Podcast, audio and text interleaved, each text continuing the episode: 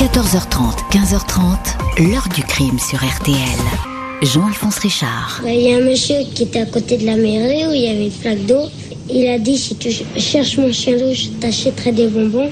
Et puis moi, moi, moi qui aimais les bonbons, alors je l'ai écouté et, et on a été chacun de notre côté. Bonjour, c'était le dix-sept mars mille neuf cent quatre-vingt-trois. Ludovic Janvier, petit garçon de six ans, disparaissait du paysage, kidnappé en silence par un homme à quelques centaines de mètres de chez lui, laissant des parents, des frères, une sœur, dans le désarroi et le chagrin des proches qui, malgré le temps écoulé, trente-neuf ans, n'ont jamais perdu espoir de connaître la vérité.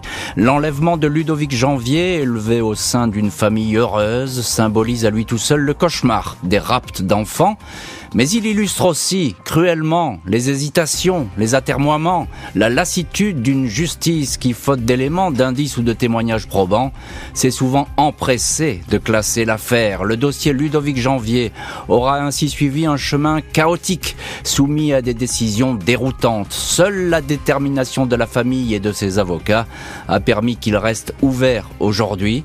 Saura-t-on un jour ce qui est arrivé au petit garçon qui aurait aujourd'hui quarante-cinq ans?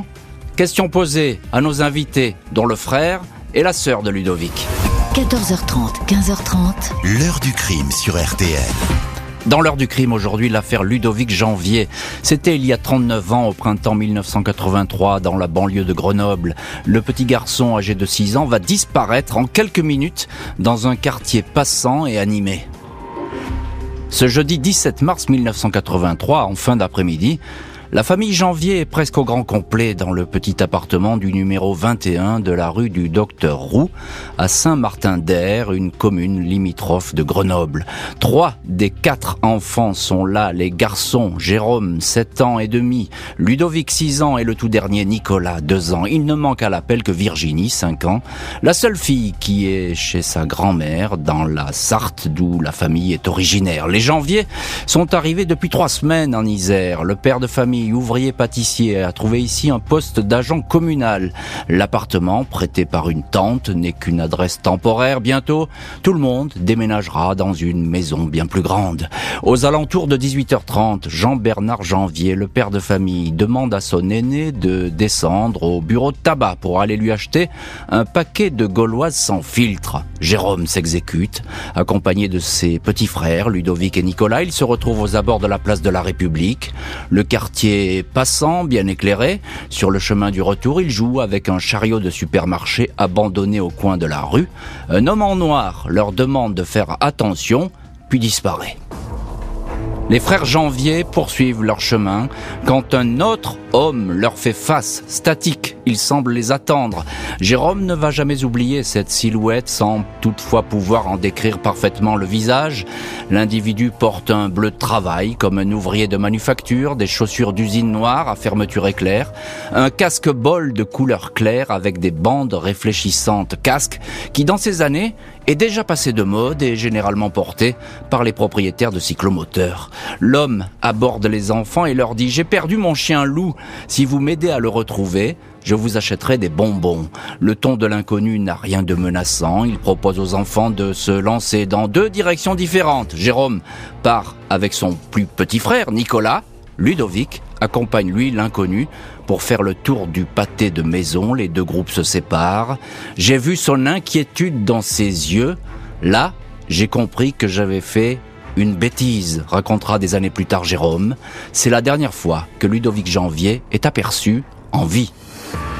Le père de famille est le premier à arpenter le quartier à la recherche de son garçon. Il entre dans les commerces, fait les halls d'immeubles, mais pas de traces de Ludovic. L'inquiétude grandit.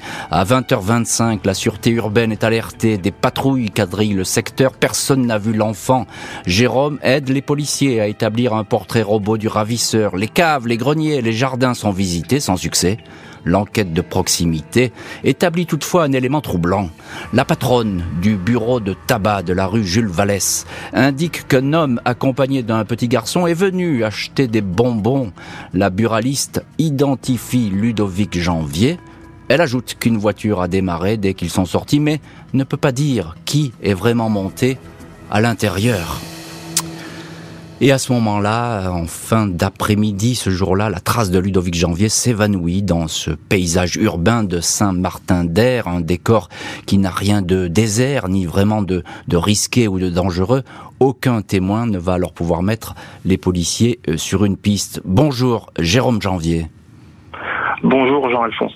Merci beaucoup d'avoir accepté l'invitation de l'heure du crime. Euh, je vous ai cité dans, dans ce récit, vous êtes le frère aîné de Ludovic, celui qui, qui l'accompagne pour aller acheter euh, ces fameuses cigarettes. Quel souvenir avez-vous de, de cette journée, Jérôme Janvier, journée du dix-sept mars quatre-vingt-trois? Bah, cette journée, euh, c'est, euh, bah, c'est une journée qui est gravée à vie euh, pour nous, parce que parce qu'en fait, bah voilà, quoi, c'est le jour où il a, il a disparu et bah, on s'en remet toujours pas, quoi. Et en fait, ce qui s'est passé ce jour-là, c'est que notre père nous a envoyé chercher des cigarettes et puis euh, on est partis euh, tous les trois, Ludovic et Nicolas, et ensuite, euh, en revenant du tabac, un monsieur nous a accostés pour nous demander de chercher son chien loup. Et en échange, euh, il nous achèterait des bonbons. Mmh. Ensuite, eh ben, euh, Ludovic est parti euh, avec le monsieur. Moi, je me suis euh, dirigé euh, côté maison euh, parce qu'en fait... Euh, J'ai senti qu'il y avait quelque chose qui allait pas. J'ai, dans le regard de mon frère, je, il, il avait peur, donc je, je suis parti euh, chercher mes parents euh, immédiatement, quoi. Cet individu, Jérôme Janvier, vous pouvez le décrire, je crois, mais sauf son visage, vous l'avez pas vu. Bah à l'époque, c'est ce que je disais. Je, je lui donnais euh, à peu près quarante-cinq cinquante ans, quoi. Assez bouffi, euh, habillé en bleu de travail avec une, une veste noire et des chaussures à fermeture d'éclair, comme s'il sortait de l'usine, quoi. Avec un casque sur la tête. Et d'ailleurs, à l'époque, j'avais, on avait fait un portrait robot qui n'a servi à rien, puisque, puisque bah voilà, on n'a pas pu le retrouver, quoi. Pas de signe particulier, c'est ça? Bah, c'était quelqu'un de banal, hein. C'était quelqu'un, bah, après, euh, physiquement assez, assez euh, fort, quoi. Euh, un gars d'usine, quoi. Euh, tout ce qui est banal, quoi. Par contre, ce que mmh. je me rappelle très très bien, c'est, euh, c'est son bleu de travail et, et ses chaussures à fermeture éclair. Euh, ça, c'est. Et puis son casque, bien sûr. Mmh. Euh, mais euh, enfin. Pour, pour moi, camouflé, quoi. On va faire un petit tour par Grenoble tout de suite avec Serge Pueyo. Bonjour Serge. Bonjour Jean-Alphonse. Merci beaucoup d'être aujourd'hui au téléphone de l'heure du crime. Vous êtes le correspondant R T L à Grenoble. Je le disais, Saint-Martin-d'Hères, c'est vraiment la banlieue très proche de Grenoble qui se fond dans la ville de Grenoble. Euh, et c'est pas un lieu euh, pff, risqué. Euh, même à cette époque-là, euh, ça n'a rien de, d'un coupe-gorge. Ah non, pas du tout. Euh, Saint-Martin-d'Hères, c'est, vous l'avez dit, la banlieue de Grenoble. Il y a du monde, ça circule. C'est pas un endroit isolé. Ce n'est pas un, un secteur où effectivement on se livrerait à un rapt d'enfants. Non, euh, c'est à la vue de toute la population. Donc c'est, c'est vraiment un endroit a priori sûr. Mais c'est à, dans ce secteur effectivement qu'a disparu Ludovic Janvier. C'est un choc à, à ce moment-là, Serge. Hein. Un choc terrible dans toute l'agglomération grenobloise. Euh, beaucoup de questions de, de, de, des parents qui se demandent euh, qui a pu enlever cet enfant. Euh, il y a une, un début de psychose qui se crée parce qu'effectivement un enfant de six ans euh, qui disparaît dans de telles conditions, eh bien ça interpelle toutes les familles, tout, tous les parents.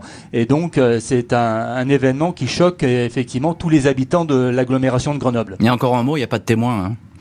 Aucun témoin direct, euh, à part effectivement, euh, on vient de l'entendre, euh, Jérôme, notamment le, le frère de Ludovic. Oui, et, et, la buraliste, autre, et la buraliste. Et la buraliste, mais effectivement, personne d'autre n'a, n'a vu euh, effectivement l'individu partir avec euh, Ludovic.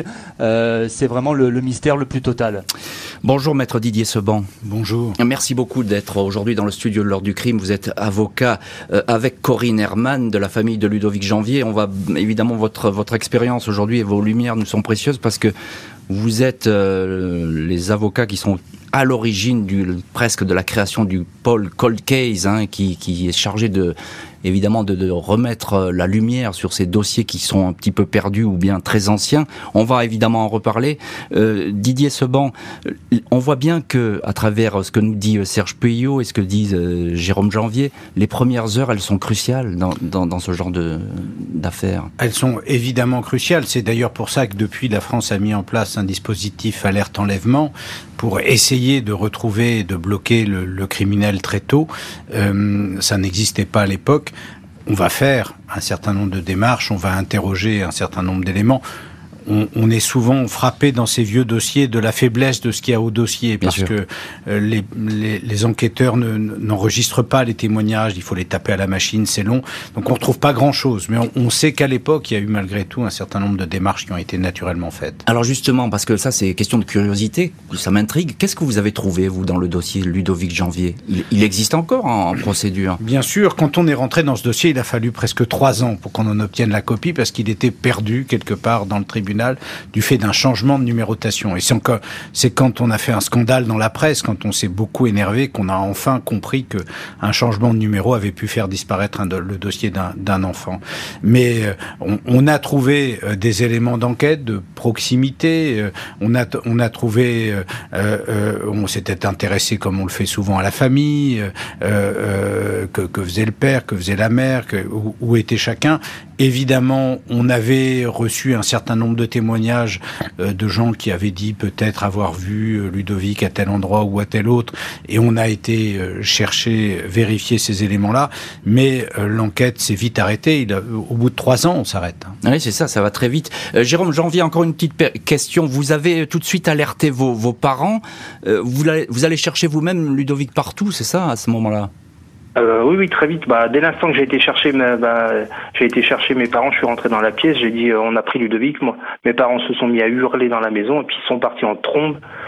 Et puis, euh, bah voilà. Après la police, euh, bah ça a été assez vite, quoi. Hein. Euh, le quartier a été fouillé le, le, le soir même. Euh, mmh. La plupart du quartier a été fouillé. Euh, euh, mais on n'a rien pu faire, quoi. Ça, ça s'est fait très, très vite. Un quartier fouillé, mais l'enquête démarre sous de mauvais auspices, absence d'indices, de témoignages. À l'époque, ni téléphonie, ni vidéosurveillance. La justice va rapidement, trop rapidement, se lasser de cette affaire.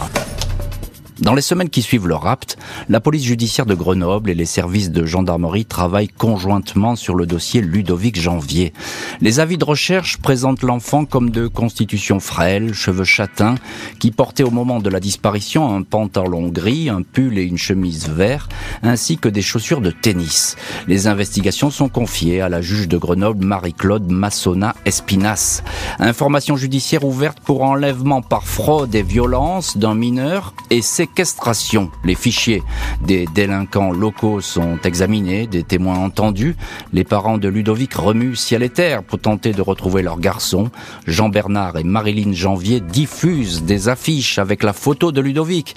Ils écrivent aux autorités et même aux ambassades. Le vingt et un novembre quatre-vingt-six, soit trois ans et demi après la disparition, la juge estime que ces investigations sont vaines. Fin de l'enquête, non-lieu.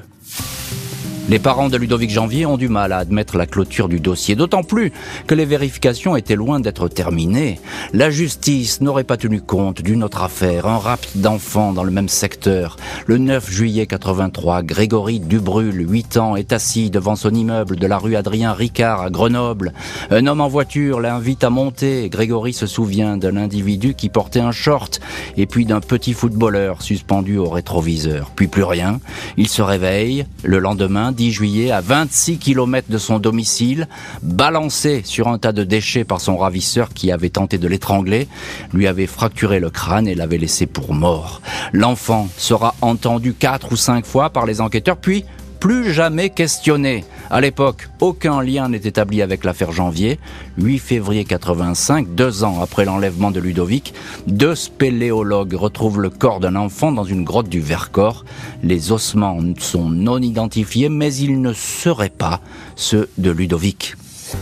Alors que le dossier est refermé, les parents de Ludovic continuent inlassablement à rechercher leur fils, les années vont s'écouler. Au début, on ne comprend rien, témoignera Marilyn, la maman du disparu. On se dit qu'il va peut-être revenir le lendemain, puis les mois passent. Marilyn Janvier ne va jamais se résoudre à cette disparition inexpliquée.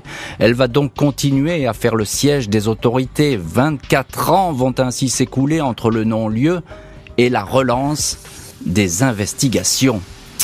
Et on va voir dans le chapitre suivant pourquoi la justice s'est finalement décidée, sous la pression euh, de la famille Janvier et de ses avocats, à rouvrir le dossier. Et justement, un de ses avocats, maître Didier Seban, est avec nous dans le studio de l'heure du crime. mille neuf cent quatre-vingt-six, euh, trois ans et demi après la disparition, vraiment, on a, on a le sentiment que, bah, aussitôt ouvert, aussitôt fermé le dossier. Oui, alors que dans la mémoire de la famille, vous l'avez entendu en, avec Jérôme, euh, c'est comme si c'était hier, euh, euh, et ça restera comme si c'était hier, et que la famille est certaine qu'on peut trouver la solution.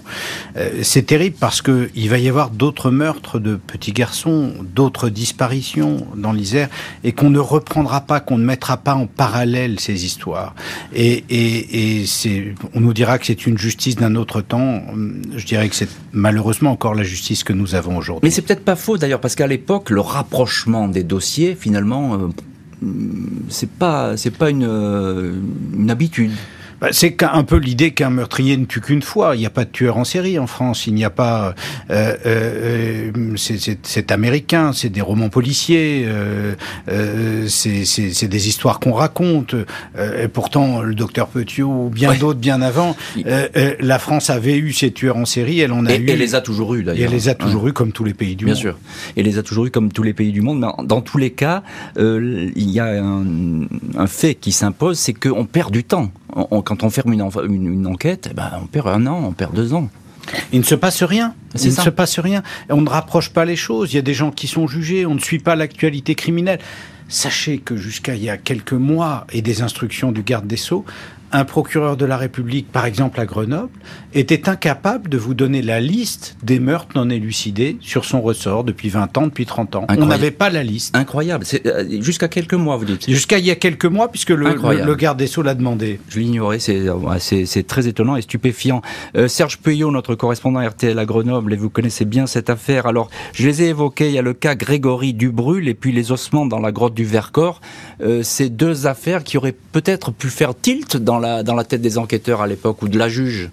Oui, alors tout d'abord, euh, la découverte effectivement d'un squelette d'enfant mmh. assassiné dans une grotte du Vercors, c'était en février mille neuf cent quatre-vingt-cinq, donc euh, deux ans après la, la disparition de Ludovic Janvier. Tout à fait. Euh, une autopsie est réalisée, on découvre que l'enfant, il ne reste qu'un squelette, hein, pas de, mmh. pas de vêtements, rien. Euh, l'enfant a eu le crâne fracassé à l'aide euh, d'un objet lourd, euh, disent les, les médecins légistes. Euh, a priori, effectivement, ce n'est pas le corps, euh, de, les restes du corps de Ludovic Janvier. Des examens ont été Euh, effectué. On ne sait pas qui est cet enfant assassiné, retrouvé donc dans cette grotte du Vercors. Et puis, il y a l'affaire Grégory Dubrulle. Vous l'avez dit, euh, il a huit ans. On est le neuf juillet quatre-vingt-trois, donc quelques mois à peine après la disparition de Ludovic Janvier. Il est enlevé au bas de son domicile. Euh, on le retrouve, euh, on le retrouve dans une décharge euh, dans le massif de la Chartreuse, euh, au col de la Placette. Euh, le, le, le ravisseur a mmh. pensé qu'il avait tué l'enfant. En fait, c'est un miraculé, Grégory Dubrulle. Euh, et donc il a été enlevé à bord d'une Mercedes. Les euh, enquêteurs vont examiner toutes les Mercedes euh, de la région, toutes les plaques d'immatriculation avec des Mercedes, mais malheureusement eh bien, la, l'affaire n'aboutira pas et le, l'agresseur euh, de Grégory Dubrulle ne, se, ne sera jamais identifié. Mais dans les deux cas, Serge, les dossiers ne sont pas rapprochés, hein. C'est ce que disait non, ils ne sont pas rapprochés, Seban. C'est ce que disait Maître Seban, effectivement, euh, chaque juge enquête sur son dossier, voilà, c'est il n'y a pas de mise en perspective euh, de ces dossiers qui peuvent, effectivement, aujourd'hui, ça paraît une évidence, être liés. Bien mais sûr. À l'époque, il y a une culture judiciaire qui veut que chaque ouais. juge a son dossier et que chacun, chaque service, voilà. euh, police, cha... gendarmerie, c'est... travaille dans son secteur. C'est chacun dans son couloir, comme on dit euh, dans l'athlétisme. Euh, bonjour Virginie Janvier.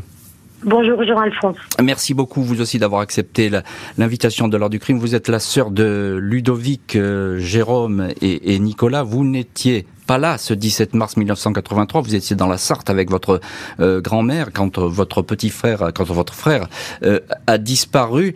Euh, Virginie Janvier, on a entendu Maître Seban, on a entendu Serge Pueyo. On peut dire que l'enquête a mal démarré. Oui, oui, ça a été un petit peu bâclé au début. C'est Je pense qu'il c'était euh, bah Ludovic, ça a été le premier euh, des disparus de l'Isère, donc euh, je pense qu'ils n'ont pas su faire correctement les choses. Ils n'avaient pas non plus les moyens qu'aujourd'hui on a. Mmh. Et puis comme euh, comme on disait avec Jérôme, il y aurait eu alerte enlèvement à ce moment-là, peut-être qu'on aurait retrouvé Ludovic aussi. Euh, Jérôme, justement, vous aussi, vous, vous dites que l'enquête a été insuffisante, mal faite ? Pour moi, oui. Dès, dès le départ, on a perdu du temps. Il y a beaucoup de choses qui ont été mal faites parce qu'en fait, à l'époque, donc on vient me chercher, je fais un portrait robot et en, euh, j'étais à peine écouté parce qu'en fait, la première chose qu'ils ont fait, c'était de, c'est d'aller chercher mon père et puis euh, euh, parce que souvent, quand ça se passe mmh. comme ça, on, on dit toujours que c'est les, c'est les proches. Et le problème, c'est que ça aurait été mon père, je l'aurais reconnu quand même. Donc euh, la première chose, ça c'est, euh, ils, ils sont venus chercher mon père à son travail pour, euh, bah voilà, pour l'interroger. Et puis ensuite, bon bah ma mère, euh, on a perdu du temps. On... Ouais. Euh, Virginie, j'aimerais avoir votre sentiment. Selon vous, ce ravisseur, il, il n'en était pas à son premier enlèvement. Qu'est-ce que vous disiez en famille? Je sais pas. Parce que pourquoi Ludovic, pas plus que Jérôme, que Nicolas, ce jour-là, je ne sais pas non plus. Donc euh, Ludovic était ciblé, c'était cet enfant-là qu'il fallait, pas un autre. Hein. Donc mmh. pour moi, il y a eu quand même du repérage avant. Hein. Sachant que les garçons, c'était la première fois qu'ils sortaient. Donc, euh... Mais bon, pour attendre des enfants, il fallait absolument savoir que ce soir-là, ils allaient sortir. Mmh. Donc euh, c'est pour ça qu'il y a quand même des éléments qui nous échappent un petit peu quand même. Mmh. Jérôme, on peut dire, euh, parce que vous l'avez souvent raconté, que vous avez vu votre famille vraiment se disloquer avec cette affaire. Mon père et par... mes parents sont tombés dans la dépression l'un, l'un et l'autre et mmh. voilà quoi. On a perdu notre père en deux mille sept, donc. Euh... Mmh. Il est mort de chagrin, c'est ça ? Ouais, voilà, on peut dire ça. C'était une obsession donc pour vos parents hein, et, et vous-même d'ailleurs de retrouver euh, Ludovic. Oui, on a toujours été déterminés, ça c'est sûr. Mmh. Euh, on veut savoir, c'est, c'est, on veut savoir, on peut pas, on peut pas faire le. On se répète souvent, mais on, on, on peut pas faire le deuil euh, comme ça, quoi. Il est quelque part et, et même malheureusement, s'il est plus avec nous aujourd'hui, il, il mérite une sépulture euh, digne de son, euh, digne de ce nom, quoi. On peut pas, quand on voit tout ce qui s'est passé autour avec l'affaire Maëlys, tout ça, comment on a retrouvé Maëlys, euh, nous on imaginait un peu notre frère, euh, bah vous comprenez bien, quoi. Ouais. Euh, il mérite, euh, il mérite quelque chose, quoi. Donc c'est pour ça qu'on lâchera rien. Après avoir frappé à toutes les portes pendant plus de vingt ans, la famille du disparu va enfin voir ses efforts récompensés. Le dossier va être rouvert. deux mille huit, le parquet général de la Cour d'appel de Grenoble annonce à Marilyn Janvier, la mère de Ludovic, ainsi qu'aux avocats la saisine de l'Institut de recherche criminelle de la Gendarmerie nationale, l'I R C G N, pour se pencher sur les affaires oubliées de l'Isère. Le dossier Ludovic Janvier en fait partie. Les avocats ont recensé une dizaine d'affaires de disparition d'enfants inexpliquées dans la même région. Il est trop tôt pour parler de meurtriers en série. Si on arrive à regrouper des affaires deux par deux, cela permettrait de lancer des pistes et de trouver des suspects, indique alors Maître Herrmann. Une cellule d'enquête de la gendarmerie baptisée Mineur trente-huit trente-huit, étant le numéro du département de l'Isère, va piloter les investigations. vingt-huit juillet deux mille dix, les procureurs de Grenoble et de Bourgoin-Jailleux rouvrent trois dossiers de disparus de l'Isère. Les juges de Grenoble, Catherine Léger et Marie-Laure Masse, sont chargés de réexaminer les affaires Charazet-Bendouillou, Grégory Dubrulle, qui avait survécu à son enlèvement et à une tentative d'assassinat, et Ludovic Janvier. Les gendarmes ont les coudées franches, mais contre toute attente, et en dépit de la volonté affirmée des enquêteurs, les juges referment le dossier le dix novembre deux mille quatorze, deuxième non-lieu. Les avocats déplorent que les magistrats n'aient pas reçu les familles. Ils regrettent que de nombreuses vérifications n'aient pas été faites. Et comme quoi la justice est têtue, puisque c'est le deuxième non-lieu prononcé euh, dans cette affaire. Maître Didier Seban, à ce moment-là, euh, vous êtes dans le dossier évidemment, oui. Et vous êtes en colère avec Maître Herrmann, parce que euh, les vérifications, elles n'ont pas été faites. Non, elles n'ont pas été faites, malgré les promesses du procureur général aux familles, malgré cette cellule Mineur trente-huit qui va démontrer que les dossiers doivent être étudiés, regroupés, que certains dossiers, certains comportements sont rapprochés.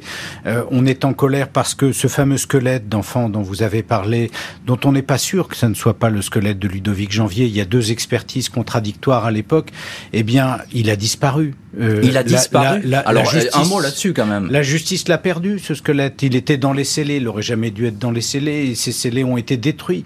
Donc aujourd'hui, on est incapable de savoir si ce squelette correspond à celui de Ludovic ou d'un autre garçon qui aurait disparu. Et, et, et on a été jusque refouillé dans la grotte pour retrouver des tout petits bouts d'ossements qui restaient, qui restaient à l'époque, et pour essayer de voir si avec l'A D N notamment, si on pouvait trouver de l'A D N. Euh, on, on est encore dans l'espoir de trouver quelque chose pour répondre aux familles.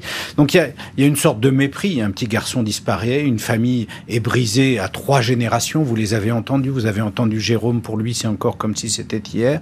Et la justice au fond euh, euh, euh, ne met pas en rapprochement les dossiers, refuse ce, ce, cet avis des gendarmes qui dit qu'il faut les travailler oui, ensemble. Oui, parce que les gendarmes à l'époque ils disent on n'a pas fini. On n'a pas fini. Il faut faire des vérifications. Il y, y a du travail. Il y a des tueurs en série qui sont passés par là. Il y a Perry, un tueur suisse. Il y a, y, a, y a un certain nombre de, de, d'investigations à faire. Et il faut qu'encore qu'on aille porter le dossier devant la cour d'appel de Grenoble, qu'on proteste contre ce non-lieu pour que la cour ordonne au juge d'enquêter. Donc c'est pénible. Hein, c'est, c'est un pénible. Travail de Sisyphe. Là. Voilà. Chaque fois, vous remontez avec votre fardeau et vous êtes obligé de faire repartir la machine. C'est toujours très compliqué. Serge Pueyo, euh, notre correspondant à Grenoble, un mot sur, euh, sur cette euh, équipe de gendarmes, la, la, la cellule Mineur trente-huit, euh, c'est quelque chose qui a fait avancer les, les choses, parce que finalement il y a plein de dossiers qu'on avait presque oubliés et qui étaient éparpillés, qu'on va retrouver, mettre ensemble.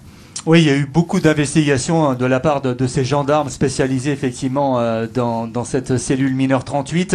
Euh, malheureusement, eh bien, les, les éléments recueillis ont été euh, très parcellaires et n'ont pas permis effectivement de faire avancer les, les dossiers, euh, parce qu'effectivement il s'agissait souvent de, de faits anciens, et il est très difficile, vous le savez, de retrouver des témoignages, des éléments, mmh. euh, lorsqu'effectivement les, les, les faits euh, datent de plusieurs années. Alors bien sûr, il y a des recherches qui peuvent être menées euh, par rapport à l'A D N, puisqu'à l'époque effectivement l'A D N n'était pas très développé, oui. pas développé du tout même, et donc euh, pouvoir refaire de nouvelles analyses, euh, ça a payé, ça a payé dans, un, dans des dossiers. Il y a eu, il y avait deux meurtres d'enfants, euh, de petites filles à Voreppe en dix-neuf cent quatre-vingt-onze et dix-neuf cent quatre-vingt-seize, euh, donc euh, près de Grenoble. Eh bien, l'auteur des faits, euh, un certain Georges Pouille, a pu être retrouvé grâce mmh. à l'A D N, grâce à de nouveaux examens sur euh, les éléments retrouvés sur les fillettes, et les, ça aboutit à son arrestation euh, en deux mille treize, mais c'est effectivement sur d'autres dossiers, il, il est très difficile de, de retrouver des, des éléments probants pour, pour arriver jusqu'aux auteurs. Et c'est bien la preuve que lorsqu'on s'obstine et lorsqu'on continue les recherches, eh bien ça finit par payer,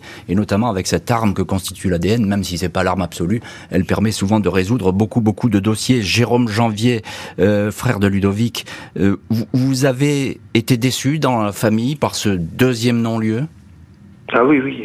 Bah d'ailleurs, on a réagi, on a réagi aussitôt, et on a la chance d'être accompagné d'avocats qui ont, qui se sont battus à nos côtés pour, euh, bah voilà, pour que ça, ça soit réouvert. Mmh. Si on n'avait pas eu euh, euh, Didier Seban et Corinne Herrmann avec nous, à nos côtés, euh, je pense que ça, ça aurait été compliqué. Mmh. Didier Seban, juste un, un petit mot. P- pourquoi on a classé ? Est-ce que vous avez une explication ? Ces dossiers n'intéressent pas. Les juges, ils sont anciens, euh, ils sont obligés de faire des statistiques, enfin de faire, d'avoir du résultat. Euh, au fond, euh, ils ne connaissent pas euh, les, les, ce qu'on appelle les cold cases ou les dossiers anciens, et donc euh, euh, ils ne s'impliquent pas dans ces affaires, ne serait-ce que parce que pour eux c'est des dossiers. C'est pour ça que nous insistons tant pour que les juges reçoivent les familles. D'abord parce que pour les familles c'est important. Et puis aussi, parce que euh, pour les juges, ça devient euh, des dossiers vivants, ça C'est devient ça. Des dossiers qui concernent des personnes. Des dossiers vivants et qui sont évidemment incarnés. La famille du disparu et leurs avocats vont faire appel, évidemment, de cette décision de non-lieu et parvenir au bout d'un an, un an encore de perdu, à faire ouvrir le dossier. vingt-trois juin deux mille quinze, sept mois après le deuxième non-lieu prononcé par deux juges, la Chambre de l'instruction ordonne un supplément d'informations sur trois affaires dites des disparus de l'Isère, celle de Ludovic Janvier comprise. En clair, il est demandé que les investigations se poursuivent. Les juges Joséphine Scaramozzino et Catherine Léger sont désignés. Il leur est expressément demandé de rapprocher le cas Ludovic Janvier de ceux de Grégory Dubrulle, huit ans, laissé pour mort, et de Fabrice Adou, douze ans, disparu en janvier quatre-vingt-neuf à Grenoble, violé et retrouvé mort dans un ravin de la Chartreuse. La Chambre de l'instruction demande aussi de s'intéresser spécifiquement au cas de Michel Perry. Ce tueur en série suisse, appelé parfois le sadique de Romont, purge une peine de perpétuité dans son pays. On lui attribue une dizaine de meurtres, en très grande majorité des jeunes garçons ou des adolescents pris en voiture, violés puis tués. Il s'avère que Michel Perry était très actif au milieu des années quatre-vingts, période de l'enlèvement de Ludovic Janvier. Virginie Janvier, on vous retrouve dans cette heure du crime, vous êtes la sœur de Ludovic Janvier. Est-ce qu'il y a eu euh, des avancées dans cette enquête, rouverte enfin, j'ai envie de dire, et puis des, est-ce que des personnes ont, ont été interrogées ? Alors oui, il y, a eu, il y a eu des personnes qui ont été interrogées, hein, des suspects. Il y a eu encore, il y en aura encore d'autres. Euh, il y a aussi des témoignages, nous, euh, moi, Jérôme, euh, on reçoit régulièrement des témoignages qu'on, mmh. qu'on leur communique, qu'on communique à nos avocats, et les avocats communiquent aux... au service mmh. euh, de la cellule. Mmh. afin de voir si, euh, si des pistes peuvent être ouvertes par rapport à ça. Hum. Euh, Virginie Janvier, vous avez, je crois, été rencontrer les juges de Grenoble il y a quelques jours. Est-ce qu'ils vous ont donné de bonnes nouvelles ? Il y a des très bonnes nouvelles. Nous avons été convoqués là, le vingt-deux mars dernier au tribunal de Grenoble. Donc nous avons revu les enquêteurs. La convocation était pour nous présenter la nouvelle juge. Donc déjà un petit peu euh, le choc de savoir que euh, nous changeons de juge. Et euh, du coup, nous avions fait un petit, euh, petit rapport avec euh, Maître Seban et Corinne Herrmann la veille, mmh. qui nous ont parlé d'une nouvelle cellule qui est ouverte depuis début mars. C'est le pôle Colcaise, qui a ouvert à Nanterre. Et euh, on nous a demandé si ça nous intéressait de transférer notre dossier euh, à Nanterre. On a dit, on a accepté. Mmh. Donc on va dessaisir les juges de Grenoble. Parce que bon, changer de juge tous les... Euh, hein, euh, tous les quatre cents matins, ça commence à bien faire. Alors, merci déjà de nous donner la primeur de cette information. En gros, si je vous résume, le dossier euh, Ludovic Janvier va être transféré à ce nouveau pôle euh, d'investigation, le, le, le pôle des cold cases à, à Nanterre. Euh, Maître Seban, évidemment, vous avez été avec Corinne Herrmann à l'origine presque de la fondation de ce pôle. En tout cas, vous avez poussé pour que cette structure existe. Ça, c'est une bonne nouvelle pour le dossier Ludovic Janvier. Ça, c'est peut-être, ça va être peut-être le cas le plus ancien, d'ailleurs, que les, les policiers vont, les gendarmes vont avoir à traiter. Oui, c'est, c'est, c'est pour nous une très bonne nouvelle, d'abord parce qu'on va avoir des juges volontaires, des juges qui vont ne faire que ça, que des crimes ou des, des affaires oubliées, euh, des affaires non élucidées, euh, donc ils vont que se consacrer à ça. Euh, le pôle va être animé par Madame Kéris, qui est la juge qui s'occupe de l'affaire Estelle Mouzin. Ils vont utiliser toutes les techniques modernes. Vous avez parlé de l'A D N, mais il y a aussi beaucoup d'autres techniques qu'on peut utiliser. Et puis surtout, ils vont rapprocher les dossiers, pouvoir faire le parcours criminel d'un auteur. Euh, euh, demain, euh, je veux dire, évidemment, il n'en est pas question, il était trop jeune à l'époque, mais le Landais, par exemple, faire le oui, parcours criminel d'un le Landais, faire le parcours criminel d'un auteur, ce qui était en quelque sorte impossible dans notre système judiciaire antérieur. Ils vont On va créer un fichier A D N des victimes. Euh, ça veut dire que si on retrouve la trace d'une victime sur euh, sur une scène de euh, euh, ou à, au domicile d'un tueur, eh ben on pourra euh, euh, la comparer. Donc on, on a là, on sent qu'on on passe à l'ère moderne dans, la, dans, dans l'enquête sur les crimes. Et dans l'affaire Ludovic Janvier, il y a le rapprochement avec Grégory Dubrulle quelques mois après. Il y a aussi celui avec Fabrice Adou euh, qui disparaît en janvier quatre-vingt-neuf. Vous l'avez dit, Fabrice Adou, il y a de l'A D N. Donc euh, il y a l'espoir que cet A D N puisse parler et peut-être, euh, grâce à la résolution de cette affaire, d'avancer euh, sur celle de Ludovic Janvier. Donc on voit bien que euh, euh, euh, tout pousse à, à rechercher dans la criminalité passée, dans l'histoire criminelle de notre pays, la solution d'un certain nombre de crimes oubliés. Et que pour une fois, peut-être, les planètes sont alignées dans ce dossier Janvier. Et ça, c'est une très très bonne chose. On ne peut que s'en réjouir. Euh, Serge Pueyo, notre correspondant R T L à, à Grenoble, la piste des tueurs en série, euh, là aussi les gendarmes ont beaucoup travaillé dessus. Oui, ils ont beaucoup travaillé, les magistrats également. Euh, j'avais eu euh, l'occasion d'évoquer le sujet avec euh, l'ancien procureur de Grenoble, Jean-Yves Coquillat, mmh. euh, qui lui estime que il peut y avoir des rapprochements, effectivement, entre un, deux dossiers, voire trois, mais qu'il n'y a pas qu'un seul tueur en série. Euh, voilà, euh, il y a des, des auteurs différents. Il peut y avoir des auteurs différents, peut-être multiples sur un ou deux, voire trois dossiers. Mais effectivement, euh, ça demande beaucoup de, de, de travail, d'investigation. Il faut un peu de chance. Euh, la science euh, qui progresse, oui. euh, tout ça mis bout à bout peut permettre effectivement euh, d'arriver à, à des résultats sur certains dossiers. Dans, dans le dossier Janvier, il n'y a pas eu d'arrestation ? Alors, il y avait eu une Serge. arrestation à l'époque. Si, si, il y avait un suspect qui avait été euh, mis en examen. À l'époque, on disait inculpé. Euh, deux ans après les faits, c'est un employé municipal de trente-cinq ans. Il s'appelait Antoine euh, Guy. Euh, il euh, effectivement était sur Grenoble. Il avait été arrêté pour enlèvement. Euh, il avait été dénoncé par des toxicomanes. Il y a eu des vérifications. L'homme a fait une grève de la faim en prison. Il a passé cinquante-deux jours derrière les barreaux. Et finalement, tout ça s'est terminé par un non-lieu. Mais peu de temps après, il a été encore impliqué dans une affaire d'attentat à la pudeur, là encore sur une petite fille, cette fois-ci de cinq ans, euh, il a été jugé et il y a eu encore mmh. une relaxe, donc cet homme a été mis hors de cause. C'est le seul véritable suspect qu'il y a eu à un certain moment euh, sur l'affaire Ludovic Janvier. Le dossier va donc se retrouver au pôle Cold Case de Nanterre, dossier qui ne sera pas refermé. C'était la volonté d'une famille qui n'a jamais cessé de rechercher son petit garçon. Au mois de mars deux mille treize, pour les trente ans de la disparition de Ludovic, sa mère, Marilyn Janvier, racontait qu'elle n'avait jamais pu faire le deuil de cette histoire. « Chez moi, c'est un cimetière. En ce moment, j'ai trente roses sur ma table autour de la photo de Ludovic pour les trente ans de sa disparition », confiait-elle. « Je veux croire que Ludovic est vivant, même si la raison me conseille de le croire mort », ajoutait-elle dans le journal Le Parisien. À cette époque, la famille et leurs avocats avaient décidé de faire réaliser un portrait vieilli de Ludovic, de lancer un appel à témoins, plus particulièrement destiné à l'Italie, opération qui n'avait pas porté leurs fruits. Jérôme Janvier, le frère aîné, n'a qu'une peur, que sa mémoire s'efface et que le souvenir précis de ses derniers instants partagés avec Ludovic disparaisse. Et Jérôme Janvier, il est l'un de nos invités aujourd'hui dans l'heure du crime. Et on vous retrouve au téléphone de l'heure du crime, Jérôme Janvier. Ludovic, il est toujours vivant, vous les avez toujours répété ça, vous y croyez ? Ah, c'est vraiment plus grand, ouais. C'est vrai que ça fait trente-neuf ans, donc euh, avec tout ce qu'on a fait, euh, j'ai toujours un espoir, hein, j'ai toujours un espoir, mais avec tout ce qu'on a fait, je comprends pas que, euh, qu'on n'ait pas de nouvelles, quoi. Après, euh, il suffit qu'il soit à l'étranger, et, et, puis, et puis voilà, quoi.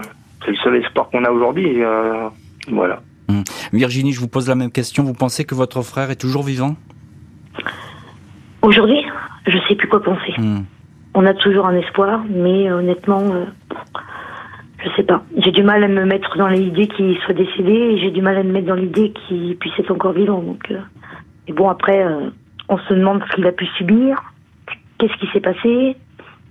Donc c'est plein de questions et puis on ne dort pas et on...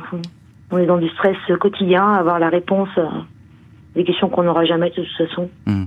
Jérôme, est-ce que euh, avec euh, le temps, vous avez souvent dit que vous aviez culpabilisé de l'avoir laissé partir comme ça, votre, votre petit frère. Est-ce que ce sentiment de culpabilité s'est apaisé aujourd'hui ? Non, non, c'est pas possible, non. Il est parti sous mes yeux, donc euh, euh, Noël, il n'est pas là, euh, ses anniversaires, il n'est pas là. Euh, euh, il, manque, nous, il nous manque toujours quelqu'un, euh, Bah c'est, oui, oui, c'est sûr que c'est dur. Hein. Mmh. Maître Didier Seban, on entend là, le, le, c'est, c'est même pas de la détresse, c'est cette espèce de, de, de souvenir qui ne s'efface pas. Et ça, ce sont les familles qui le disent. Et effectivement, ces familles, pendant des années, les juges ne les recevaient pas. Vous êtes toujours battus pour ça. Oui, on, on, on se rend compte que euh, on s'interdit de vivre tant que tant qu'on ne sait pas. Euh, finalement, la réponse judiciaire, euh, dire qui c'est, euh, euh, le juger, euh, c'est pas la vengeance que réclament les familles, c'est de savoir. Mmh. C'est de savoir et, et, et d'avoir euh, celui qui a causé leur malheur devant eux. Et, et, et on se rend pas compte et on se bat tous les jours, on écrit, on réécrit pour demander aux juges de recevoir les familles parce que, là encore, quand euh, elles ont face à elles des, cette souffrance, cette douleur, cette culpabilité, ce, euh, euh, eh bien, euh, euh, les juges relancent souvent les enquêtes. Et, et, et c'est ce qui renforce leur détermination. Et puis les familles ont même vingt ans, trente ans après des choses à dire parce qu'elles vivent avec ça, qu'elles suivent l'actualité, qu'elles s'intéressent à tout ce qui tourne autour de cette disparition ou de ce meurtre et qu'elles ont des choses à apporter. On les écoute pas assez. On ouais, n'écoute pas assez les familles parce que... Euh, c'est pas dans les habitudes, c'est pas dans la, la mentalité, dans la bah, culture. Oh, bah, y a cette idée, ils sont là pour pleurer mais ils feront pas avancer l'enquête. Il y a cette idée, euh, finalement, euh, laissons les professionnels de la profession faire la profession, si j'ose dire. Et, et, et or, dans l'activité professionnelle, mais je pense que les enquêteurs ont bien compris ça aujourd'hui, il y a d'entendre les familles. Quelquefois, euh, nous, on a eu des pépites, et quand on les reçoit, on les reçoit une heure, deux heures, trois heures, on leur fait re-raconter l'histoire, et on découvre des pépites qui permettent de faire avancer certaines enquêtes, et puis de résoudre certains dossiers. Depuis qu'on travaille avec Corinne, on, on est à plus de, de, de vingt dossiers anciens, criminels élucidés, par exemple. Donc, on peut, nous, on est convaincus qu'en travaillant, on, on peut évidemment donner, euh, donner des réponses à ces familles.